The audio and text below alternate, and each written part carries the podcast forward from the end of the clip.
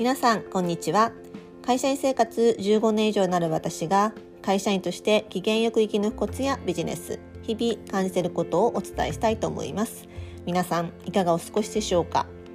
あの昨日日曜日ですね夕方の加圧に加圧ジムに行く時に駅降りたらものすごいなんか黒い雲が迫ってきていてやばいなと思ったんですけど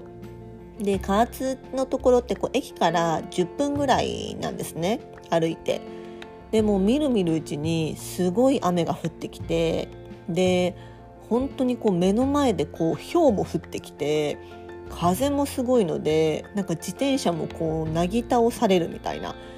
でみんな外にいたんですけどこう線路の高架下にもみんな逃げて何分ぐらいか10分15分ぐらいですかね。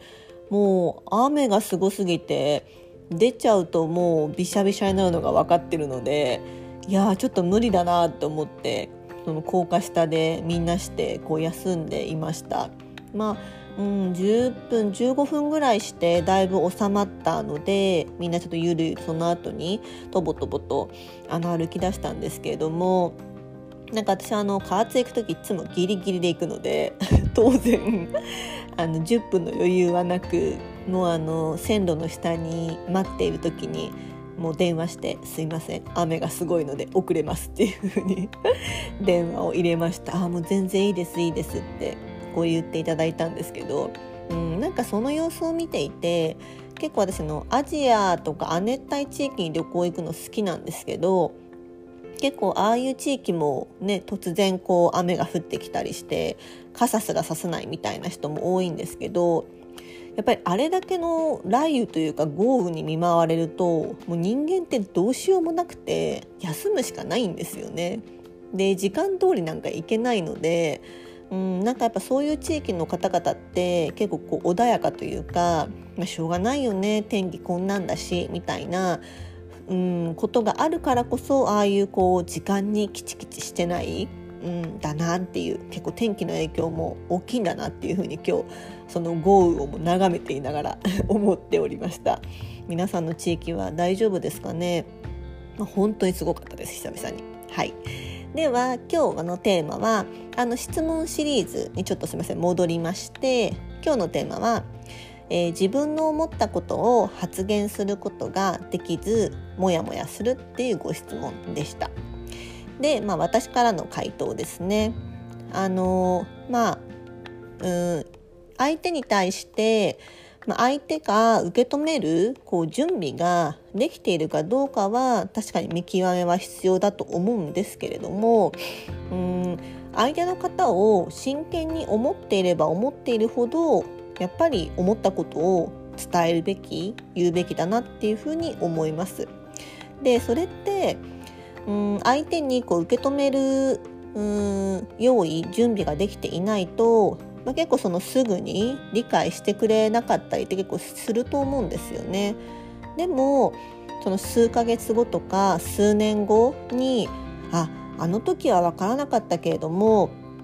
今になったら分かるよっていうことがよくあると思うんです。で私も結構それってあって数年前に言われた時には全然ピンとこなかったんですけどでもこう信頼される人からやっぱり言われると頭の隅に残っているからえなんでこういうことを言われたんだろうなってやっぱずっと残ってたんですよね。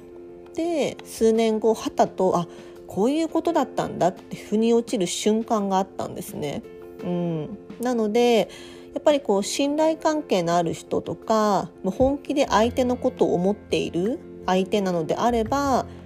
うん、少しの間例えば嫌われちゃったりしてでもやっぱり自分の思ったことを、まあ、発信したり伝えたりっていうのは私はするべきなんじゃないかなっていうふうに思っています。で逆に、まあ、どうでもいいって言ったら変ですけれどもうんそこまでこうまあ、どちらでもいいかなっていう人に対してだったら相手の心地いい言葉を、まあ、言えばいいんだと思うし多分こ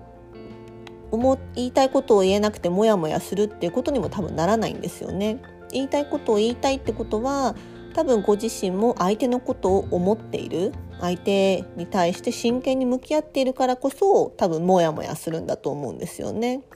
なので、まあ、今すぐ受け止められないわからないかもしれないけれども私はやっぱり相手のことを思っているからこそ伝えるよっていうことで、本人に言うべきなんじゃないかなっていうふうに思います。まあ、きっとこれ多分いろんなこう背景があるのでとあのピンポイントでヒットするかわからないんですけれども、うん、なので私はこうご質問の内容は自分の思ったことを発言することができず、まあ、もやもやするっていうご質問に対しては相手のことを思っていれば思っているほどはっきり言うべきなんじゃないか今すぐ理解できなくてもそれでも今言うべきなんじゃないかなっていうふうに私は思います皆さんはいかがでしょうか？はい、えー、今日もお聞きいただきありがとうございました。えー、私、公式 LINE、えー、インスタグラムやっていますので、ぜひこういうご質問ですとかご意見等をぜひいただけるととっても嬉しいです。ぜひお待ちしております。はい、えー、今日も素敵な一日をお過ごしくださいませ。では。